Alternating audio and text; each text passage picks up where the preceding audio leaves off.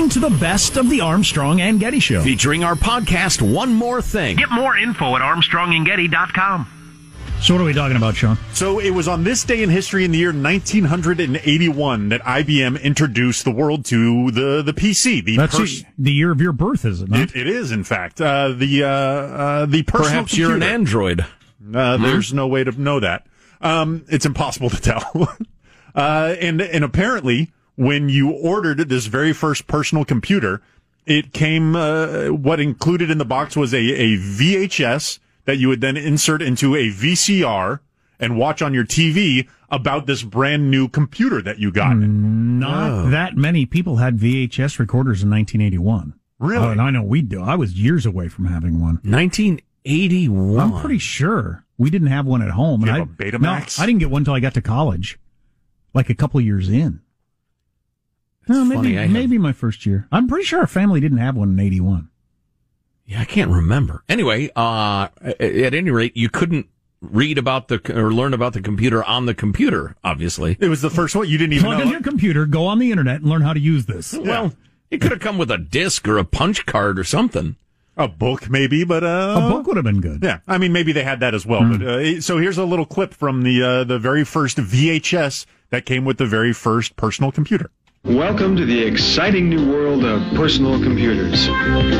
As the new user of an IBM personal computer system, you know... First of all, so 80s sounding. Is he having sex with someone? Because that sounds like porn music. That's pretty porny. Welcome to the exciting new world of personal computers. As the new user of an IBM personal computer system, you now have one of the most powerful tools modern technology can provide. I like the enthusiasm on this guy. He's really selling it. Yeah, I know what I'd be thinking at the time. So I can what? What am I going to do with this? You'll soon discover many ways to use this incredible system to enrich your occupation, increase your efficiency, and add to your productivity. And get spied on without your consent by various billion-dollar companies. But that's a while away. Make yourself angry and depressed. Do you want to argue with strangers endlessly? Welcome to the computer age. Quintuple the amount of paper that you use by having a computer. Wait, I'm confused. I thought this would usher in a paperless age. Go on. That it? Oh, yeah, that was the... okay. Yeah, it was just a short clip. The full version apparently has been lost to history. First, plug in the computer. Very good. Now, turn on the power. You'll see the power button on the left. Ding, ding, ding, ding, ding, ding. Place your fingers over the ASDF keys for maximum typing efficiency. I'm a Luddite and always have been. I don't like technology. I smashed the printing presses when they were invented. That's what we Luddites did. Sure. I remember a radio station I worked at, and this would have been in the mid-'80s. He got a personal computer. He was a computer nerd who's probably very wealthy and successful now because he got into computers early. But he bought one of the very first Apple personal computers, and I remember when it came, he was so thrilled. He was the program director at this radio station, and he was just so excited, and I just couldn't wrap my head around, what are you going to do with this thing? And he got it, and I remember him opening the boxes one by one, and he would sit in front of them and stare at them and put his hands like this. He was just so excited about this computer. It's the initial unboxing. That's a whole genre on YouTube. Yeah, yeah, no kidding. And unheard of back then. Anyway, he used it to print out, like, music lists and stuff like that they used to type out. It seemed like a minor advance. Mm. I mean, if any advance whatsoever in the amount of work that was being done or anything like that. Did it seem just like, okay, so you removed the letter hammers from the typewriter. Yeah, that was pretty much it. Beyond this, I don't know what else you've accomplished. It was basically a really expensive word processor. Yeah, right. Which a lot of computers were until, you had further applications. Although you were quicker to adapt than I was, I think. Didn't you have an old Commodore or a computer of some sort? Or? Yeah, I had a computer in high school, actually. Oh, wow. That's not very Luddite-y. My original path was I wanted to be a computer programmer. That's what I wanted to be.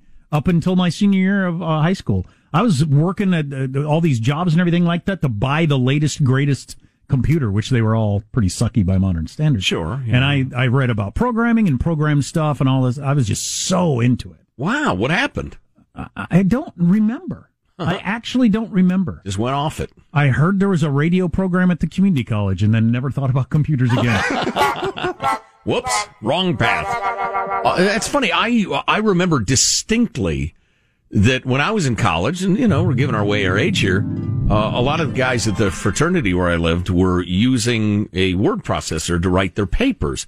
And they were talking about how great it was and everything because you could correct mistakes. And this is back in the day. If you had more than two corrected typos per page, you had to retype the page, which is just it's bullshit. I have no idea. I've said this all the time. There should be a special seal on anybody's college degree, especially a PhD, that did it before word processors. Because they were such sticklers for a mistake. If they could see that you erased a letter and fixed it, oh, no, forget it. That's not a paper you can turn in at the college level. And so the whole test was, and it made me so mad, because the whole test was not what my ideas were or what new things I've researched and come up with. No, it's just whether or not I can type an entire page without making a mistake. That's what you're grading me on? What a bunch of bull that is. And I tell you what, at 3:45 in the morning when you had a 9 o'clock class or whatever and you're still working on it, it was like Russian roulette, just the stress of it. Oh, yeah, yeah. My fingers would be sweaty. I get down to the end of a page. You hit the wrong letter, you're just sitting down, you got to start completely over, and it took 20 minutes to type this page. It was so maddening. And I was so mad at the time because this is not an education. I'm not learning anything. You're not learning to be careful. You're learning to have standards.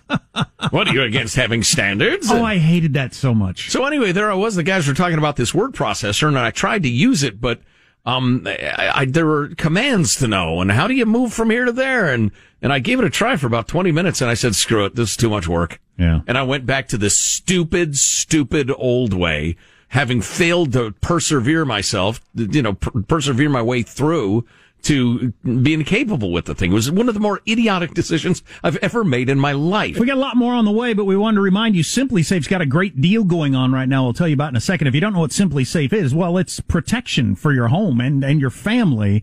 They'll have your back day and night, ready to send police, fire, or EMTs when you need them the most straight to your door. Yeah, whether it's a break-in, a fire, flooding, or medical emergency, SimpliSafe Home Security delivers award-winning, and that's serious, they've won a lot of awards, award-winning 24/7 protection. You can set it up yourself in about 30 minutes. Really easy. Then SimpliSafe's professionals take over. You're not locked into a long-term contract, no hidden fees or installation costs, and it's super easy to use. And by ordering today, you get a 60-day risk-free trial, so there is nothing to lose. And our listeners get a free home security camera when you purchase a SimpliSafe system today at SimpliSafe.com/Armstrong. SimpliSafe.com/Armstrong for your free security camera. Keep an eye on your porch. Who's out there? Huh? Go to SimpliSafe.com/Armstrong. You're going to love SimpliSafe. SimpliSafe.com/Armstrong. It's one of those conundrums, and I experience this all the time in life, where my laziness actually makes me work more. I'm sorry. Conundra. I have standards. Conundra. It's not about the meaning. It's about everything being so prissy and correct. Yeah. So anyway, so you're saying my laziness only ends up making me work harder in the long run. If I would have just taken the 30 minutes to learn the hotkeys, I could have not, been working on the typewriter. I was talking to my son about that the other day. Amen, with something. Brother. This is actually the lazy way to do it. To learn to do this is the laziest way to do it. If you want to minimize your effort, front-load it. I'm talking to myself because I've done that 1,000 times in my life. That's good parenting, though. No, you don't understand. Little effort now. Well, a stitch in time saves 9. Is that what that is? It's thousands of years old. Wow. That's right. Fix that now. It'll save you 9 times the effort next week. Dumas. I'm talking to myself now. That was so maddening to me. The worst part of a paper, by far, was the typing it out. By far, that was the worst part. Oh, yeah, yeah. That's it's seared into my memory. The one day in particular, I think I was still typing at like 7:30 in the morning, having been up all night. Oh, yeah. Now, there were related issues. There's other variables maybe we can examine in this scenario. Look, but perhaps I postponed the start time a bit longer than is advisable. But man, maybe. if I could type the whole thing out and not only on a computer, like if I was in college today, not only can I do it on a computer, I can have the computer with me wherever I go, so I could work on a little here. I don't have to have this big giant piece of equipment that's only available one place. It'd be so much easier. Type it out, check the mistakes, the margins are right. Huge on the margins. I had so many teachers, they'd have their ruler out. No, you're an eighth of an inch off. What? I'm afraid this paper is no good. You need to redo it. What the F difference difference does it make what the margin is?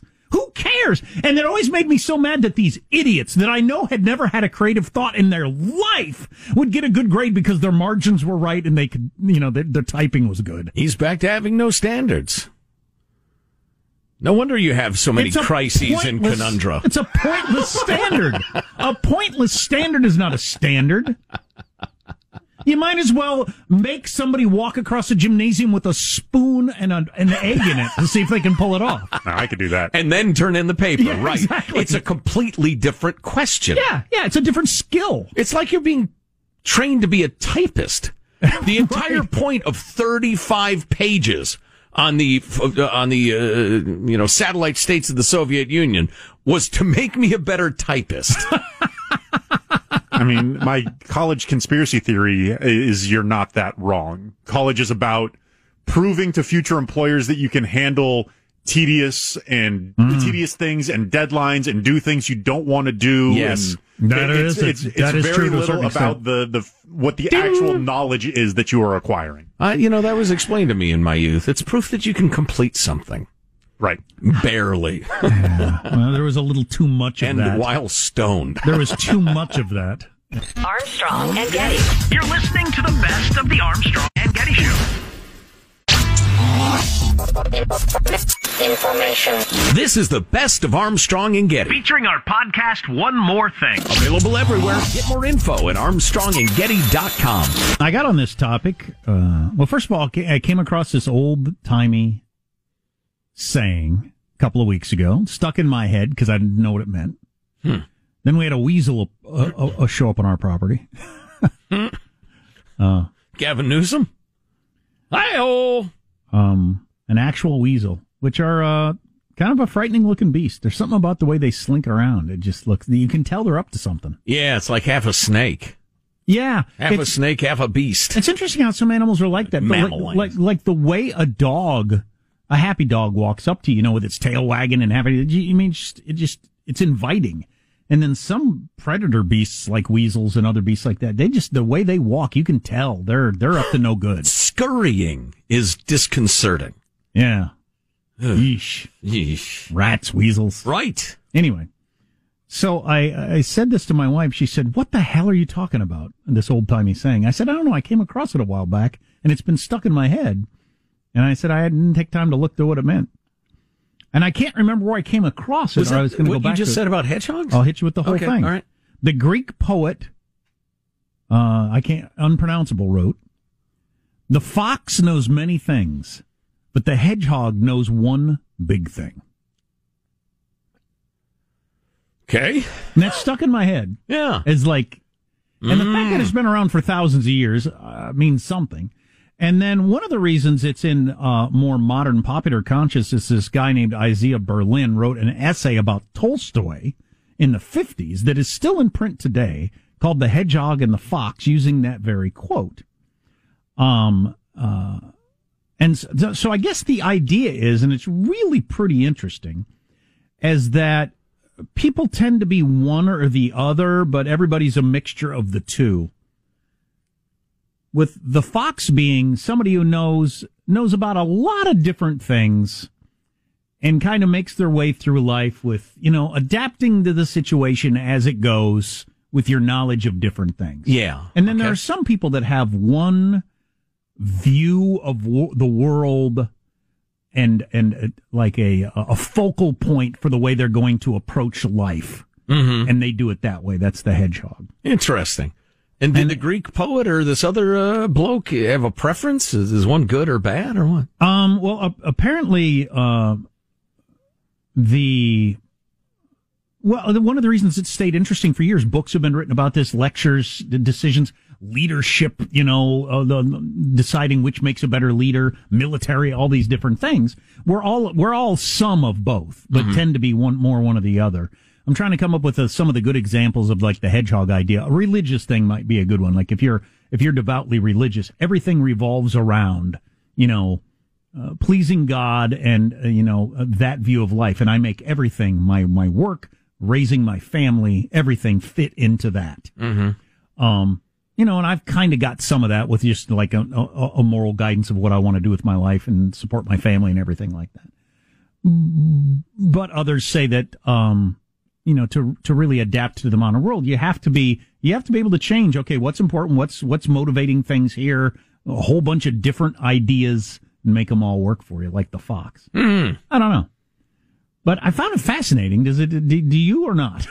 I can't tell. It's been around for thousands of years, like I said, and much has been written about that one phrase. Yeah, I don't know. I guess I'm just noodling it through.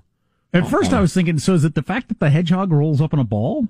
And, like, you can't get to it? I thought that initially, there was going to be, like, a predator and prey thing. Yeah, like the prey only needs to know to not get eaten, but while the fox needs to know how to hunt or something like that. But maybe that is. But no, it's more philosophical. In this thing that I'm reading, they make the comparison. Hedgehogs who view the world through the lens of a single defining idea, like Plato, as opposed to foxes who draw on a wide variety of experiences for whom the world cannot be boiled down to a single idea, like Aristotle. Yeah, so even in that era, they had kind of both kind of titans of intellect, but, you know, had different perspectives and lenses through which to view. Right, and they went through a list of all kinds of different philosophers, writers, military leaders, whatever, that were one or the other. Dostoevsky was a fox. No, Tolstoy, they have him as a hedgehog. As a hedgehog. Yeah. Tolstoy was more of a fox, mm-hmm. I guess, and just, yeah, so. Oof. I know, you're blowing my mind, man. I know. Like a lot of philosophy, I get into it and realize I'm not smart enough for this, and, you know, do something else, watch sports. I think a more modern example is kind of your single-issue voters, right? So that could be. So people, those are hedgehogs. No, I vote based on whichever person is most in support of idea X. Or, you know, maybe it's, you know, I know one big thing, that abortion is murder, and I am not going to vote for anybody who doesn't agree with that. Mm. Or, you know, that sort of thing. I'm just relieved that this segment isn't about Ron Jeremy, because I was kind of afraid the old fat porn actor whose nickname was the Hedgehog is going to factor into this discussion. He's got a prison stint coming up in his future. Yes, why is he going to prison? Tax fraud or rapine? Harassment / rapine / the Hedgehog's going to learn one important thing. Don't pick up the soap. Oh, boy. Huh? Oh, God. Oh, gosh. Prison, just like in prison. Oh, boy. You're listening to the best of the Armstrong and Getty Show. Armstrong and Getty. You're listening to the best of the Armstrong and Getty Show. Featuring our podcast, One More Thing. Get more info at armstrongandgetty.com. This was from an interview several years back with Jeff Bezos. Like he knows anything. I make decisions hastily based on deep-seated prejudices. Is that it's not the strategy he recommends? So Bezos is by far the richest man in the world now. It's not even close. If we're not including Putin, then yeah. Yeah. Legally gained. Right. How about old, what's his name, MSB? How's he rank? He's got a lot. Is he between Putin and Bezos? I don't know. I honestly don't know. Neither one of them would ever want their people to know how much money it was. In fact, which senator was it? Had a thing in the paper today about how we need to fight back at Putin by disclosing his wealth. If people knew how wealthy he was, and the other people around him knew how much money he had, and how much money they had. I mean, if all that got out to his people, we could really damage him.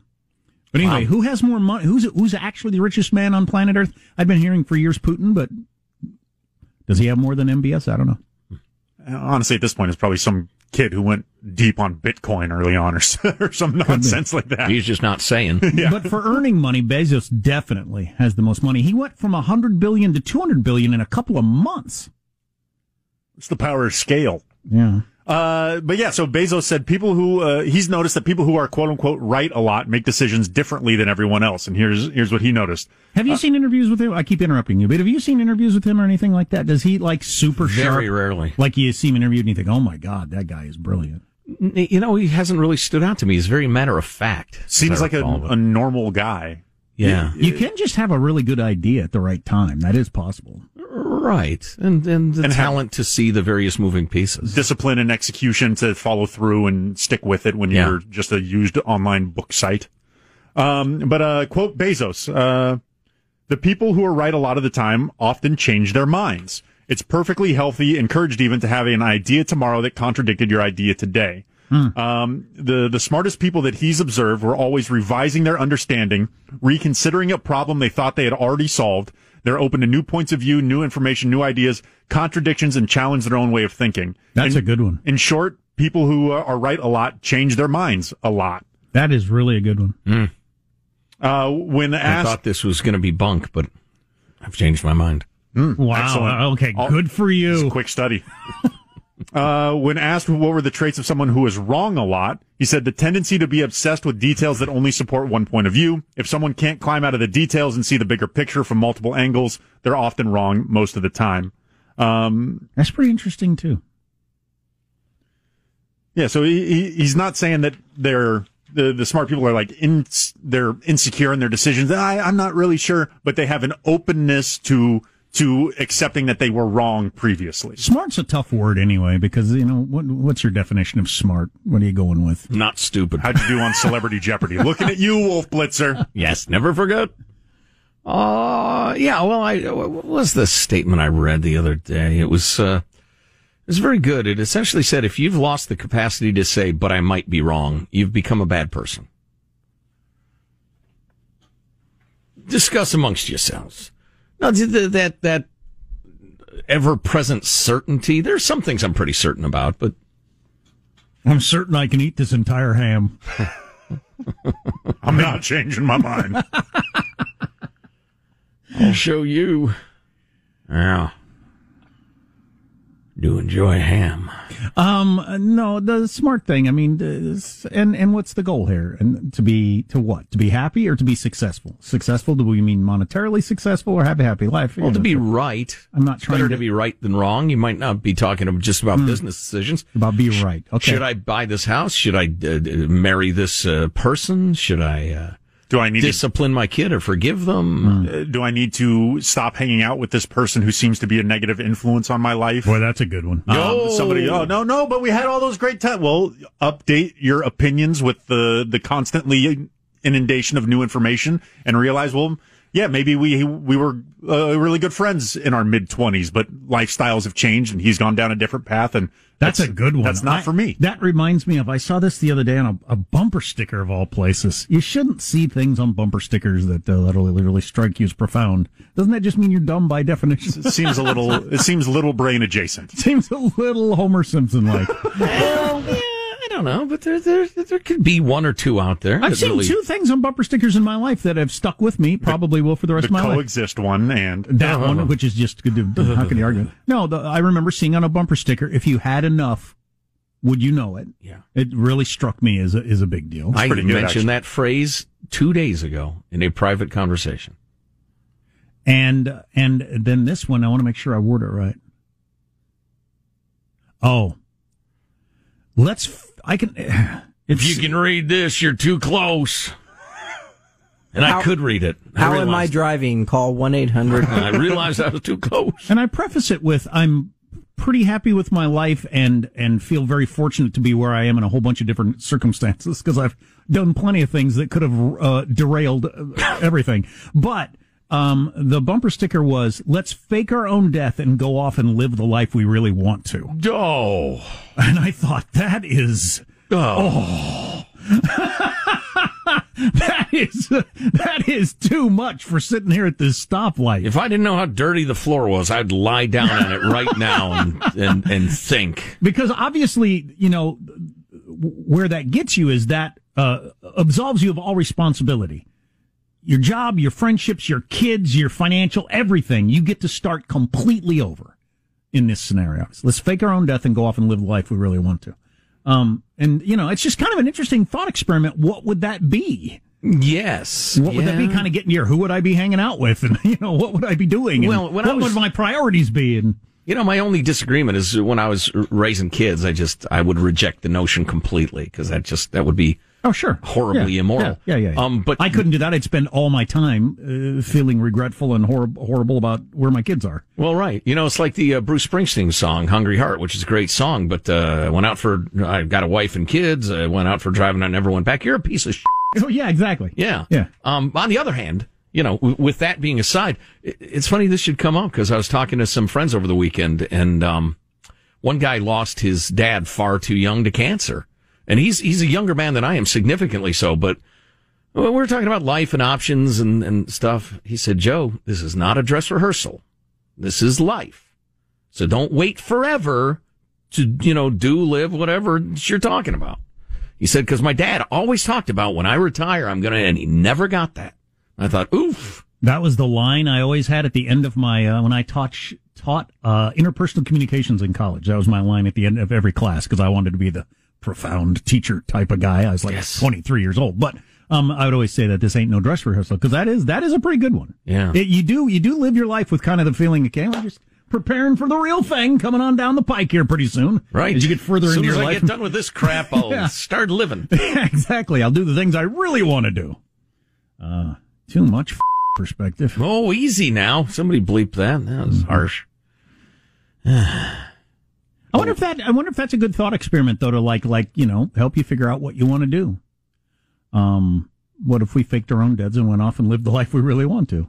I don't know. My strategy of taking a run at becoming a professional poker player probably isn't that solid of a goal. So I think in some ways my trappings of responsibility and not wanting to disappoint family members helped keep me away from something that maybe worked out, absolutely. But most likely doesn't. Yeah, absolutely. You got any favorite poker sayings? You're a good man for a saying. You got to know when to hold. No. No, but that whole, what you're just saying, family, friends, you got some responsibilities, that being grounded, that does tie you to, sometimes, the ties are the thing that keep us sane and from blowing our lives up. The ties that bind, another Bruce Springsteen song. And I remember talking to my uncle who was going to kill himself, and we all pretty much knew it. I mean, it was pretty clear he was laying the groundwork to kill himself, and I knew it when he stopped through the town where I was living at the time, and we went out and had a piece of pie, apple pie with a slice of cheese on it at Russell's in Salina, Kansas. Oh my God! Russell's truck stop. Pie with cheese on it. Yeah. I ought to sue that place for the 10 pounds I gained in the 2 years I lived near it. Anyway, my uncle was coming through town to see me, and I think he wanted to see me again before he killed himself. I mean, we never, didn't put that fine a point on it, but I brought up something, and I'm young at this time, and I brought up something about I like to just take off and go do this. And he said, no, you need to be grounded. You gotta have something that you're tied to keep everything in perspective. He didn't have anything at that point. I think he had a real good perspective on that because he lost everything in a bunch of terrible ways that mostly weren't his fault, and some of them were. But he had nothing at that point in his life, and the real lack of being moored to anything, I think, is what took him down the road of eventually checking into a hotel and blowing his brains out. Oof!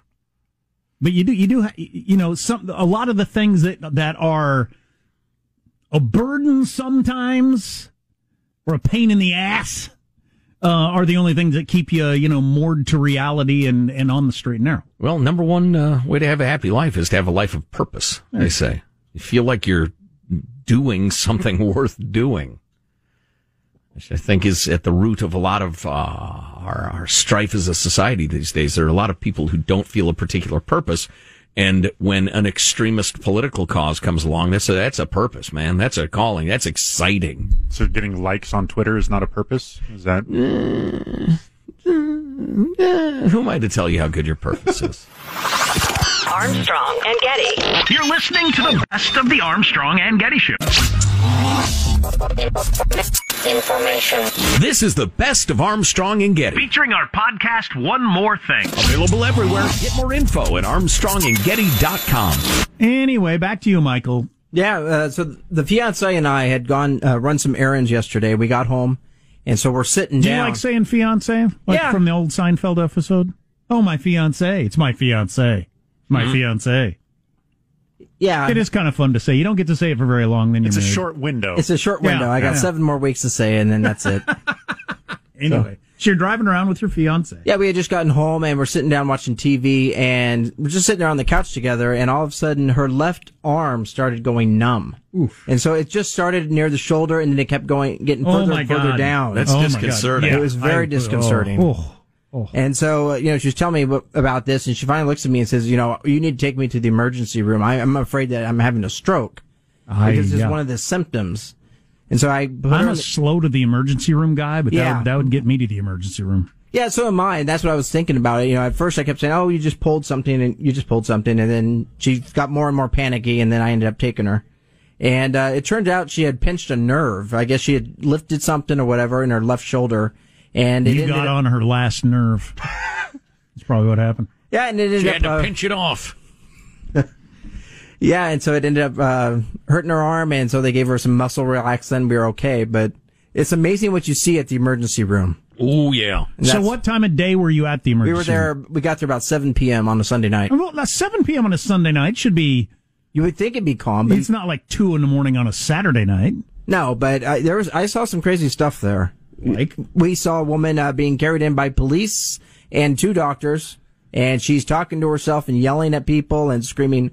Mom, I'm sorry, I didn't do it, and blah, blah, blah, blah, blah. Boy. Did she appear to be part of our urban camping community? No, actually, she was looked great. Matter of fact, it was funny because my fiance, she goes, you know, she's crazy, but she's got great arms, you know, as far as... Wow. Well, why were the police... Nice compliment. But the police got involved somehow. Yeah, there was cop cars outside the emergency room, and so something had happened, and this woman was obviously off her rocker. What else? What else you got for me? Oh, well, then you had the simple people that just use the emergency room as a doctor. Like, yep. I heard that's the most annoying to me. Although I've heard that's a tiny fraction of what it was pre-vid. Yeah, but there was a woman there. And she just said, "Yeah, I was I was lifting something. I kind of felt my back go out, and that's why she was there." Right. And they're letting her fill out the paper, fill out the paperwork and all that stuff. And there's a lot of paperwork to fill out. Oh yeah, using it as a late night doc in the box. Yeah, remember when I was at the and if society lets that happen, then why wouldn't you do it that way?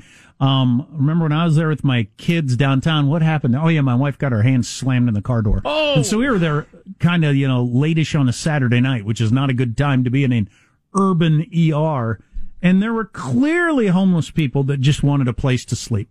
Just a place to lay down and sleep. And they do the full paperwork thing and everything like that and not move you ahead in line. Nope. You're gonna wait in line behind this homeless guy who's here every night, because some people later told me that. Might be looking for opioids too. Yeah. Pain medication, just looking for someplace to sleep. You're gonna wait in line while you're in pain or your kid's sick or whatever. There were people holding babies waiting in line behind the homeless guy who comes there regularly just for someplace to sleep. Freaking amazing. Very maddening. Very, very. Speaking of things changing, I mean, I think that's a change that has happened in the last couple of years. Oh, yeah. How long can that last? Bums and junkies clogging up our emergency rooms. There should be a standard, though, where they could just send you away and say, I'm sorry, it's not an emergency. It's not an emergency. It's like if you call 911, this does not constitute an emergency. Call a regular number. Yeah, they should be able to do that at the doctor's office. Absolutely, yeah, at the emergency room. Sure, people with actual emergencies standing there desperate in line, while junkies just go through their nightly, my elbow's killing me. It's killing me. Give me some drugs. Is that what they sound like? Give them no drugs. Yes, I know the type. I had never been to an urban downtown ER before. That's the only time I've ever been there. And it was quite the show. And unfortunately, my kids were with me, and I had to stay really close to them because there's all kinds of scary people in there, out of their minds on drugs or mental illness or whatever. But that's a show. If you ever want a show, just go to the ER, smash your finger in something or cut yourself. No, and then, or pretend. Or just go and ask for opioids. Give me opioids. Give me some opioids. Come on. The last time I was at the ER, it was just sad. It wasn't much drama. It was a suburban ER, but it was a busy evening. And it was just lots of sick people standing there or sitting there with their heads hanging. Or people rocking babies that are coughing. It was just, ugh. Yeah, the lesson I learned is it took so long. Also, it was dangerous and took so long. Honest to God, unless it's a heart attack or, a gun wound, something where you need attention right away. In fact, any of those, you'd probably call an ambulance. Unless you need attention right now, it is better to take the time to drive to your suburban ER or suburban ER if you live downtown. Yeah. You'd be better off, much better off. Yeah. Yep. Here's another tip. If you want to get in faster, begin vomiting. I've pulled that maneuver accidentally a couple of times. Went into shock from head injuries and started to vomit. Really? Whisk you right in there. Well, they don't want you puking all over the place. Just because it's a cleanup thing, not an indication of... What are the two things that you need fast enough? I got a golf buddy who's an ER doc. I'll have to ask him that. Chest pains? Yeah, although... I know, get you in fast. My wife, I took her to the ER. That was the time I'm talking about. Not the puking time, but the sad time with people coughing babies, blah, blah, blah. You got on her last nerve? She's experiencing very troubling symptoms, and we were surprised how deliberately things moved. I thought, you know, I'd play the CP card and just whisk it right in and get things going. But no, there's a little waiting. The what card? The CP, the chest pain. Oh. You got your V card, that's your vomiting. You got your CP card, that's your chest pain. Well, what are the ones that get you in the fastest? Lots of blood. Oh, okay. Ugh. Any fluids coming out of you, that's a good card to play. So whiz on the floor? Oh, wow. You know, I hadn't thought of that one, but thank you. Sure, yeah. Man, I broke my arm, but I got to pee, so I tell you what, let's get in. Let's get this moving. You know, they always ask you if you want a wheelchair, too, no matter what it is. Yep. I always say yes. No, but I would like to ride a pony. Do you have any ponies? Yeah, pony rides. Hilarious. But everything's fine is the end of the story. Yeah, everything's great. Yeah, I'm so glad. Yeah, I had a back spasm a number of years ago, Michael. Actually, I can tell you when it was. It was 2009. And my left hand started to go numb. And my fingers, it was very disturbing. I ended up going to the doctor. But the reason I remember that so vividly is it was in the midst of recording the first Dead Flowers album, and I had to play a guitar solo. And I was in, it was the last thing that happened to happen on the song. And I have this completion mania that I want to get things done before I move on to the other one. And I insisted on trying to play this guitar solo with a numb left hand. And it, oh my God, I might still be there today if not for the wonders of editing. I don't know, but it was, it's tough to play guitar when you can't feel your fingers. Yeah, but it's like, you know, you got the numb hand, huh? It's like somebody else? Is that what you... Yeah, okay. All right. And that's a good time to end this. 30 seconds late. Armstrong and Getty. You're listening to the best of the...